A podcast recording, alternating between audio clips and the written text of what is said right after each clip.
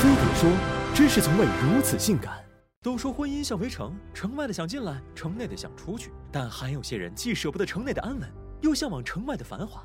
有调查数据显示，在中国，大约每三个丈夫和每七点五个妻子中，就有一个曾经出过轨。虽然大家都说出轨只有零次和无数次的区别，不跟出轨的人离婚，难道还留着过年？但有研究显示，尽管百分之六十的伤心人威胁要离婚，可真正落实到行动的还不到四分之一。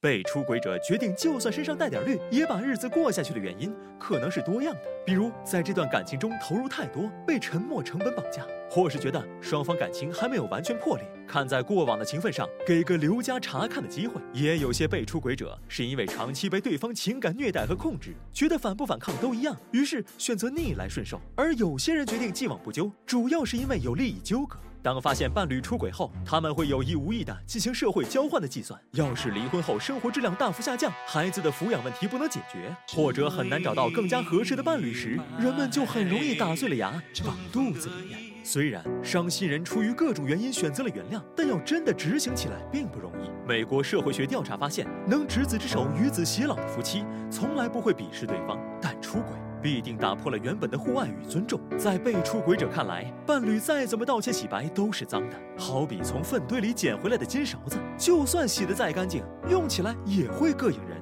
生活中任何擦枪走火，都会让被出轨者站在道德的制高点，蔑视伴侣。但谁又受得了常年被 diss？所以，想要真的破镜重圆，从决定原谅的那一刻起，被出轨者就得主动放弃报复对方的权利，贯彻平等互爱一百年不动摇。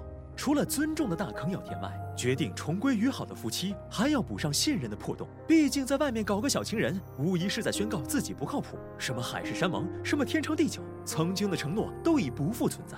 此外，出轨还会摧毁被出轨者的个人认知，让他们陷入是不是自己做错了，是不是自己不值得被爱的思维陷阱，变得极度没有安全感。想要不计前嫌的走下去，重塑信任是必须的。一旦决定原谅被出轨者，就得克服心理障碍，试着敞开心扉，将自己的不安和被背叛的痛苦毫无保留地告诉对方。而出轨方则需要做出比平常更能拉近距离的行为，甚至自觉让渡部分隐私。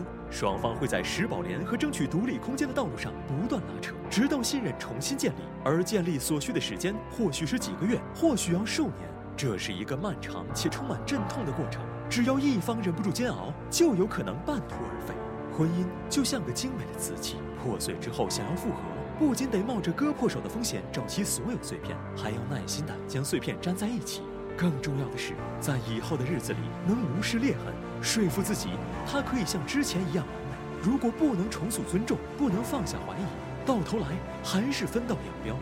不如当初就拒绝原谅，何必揪着破碎的地方不放，白白给自己添堵？原谅，对手一句对不起就能触发的被动技能，实现内伤外伤治愈，瞬间满血复活的迷幻效果。但如果触发失败，还需承受，你还要我怎样？简直小心眼的额外伤害。衍生周边色，原谅色。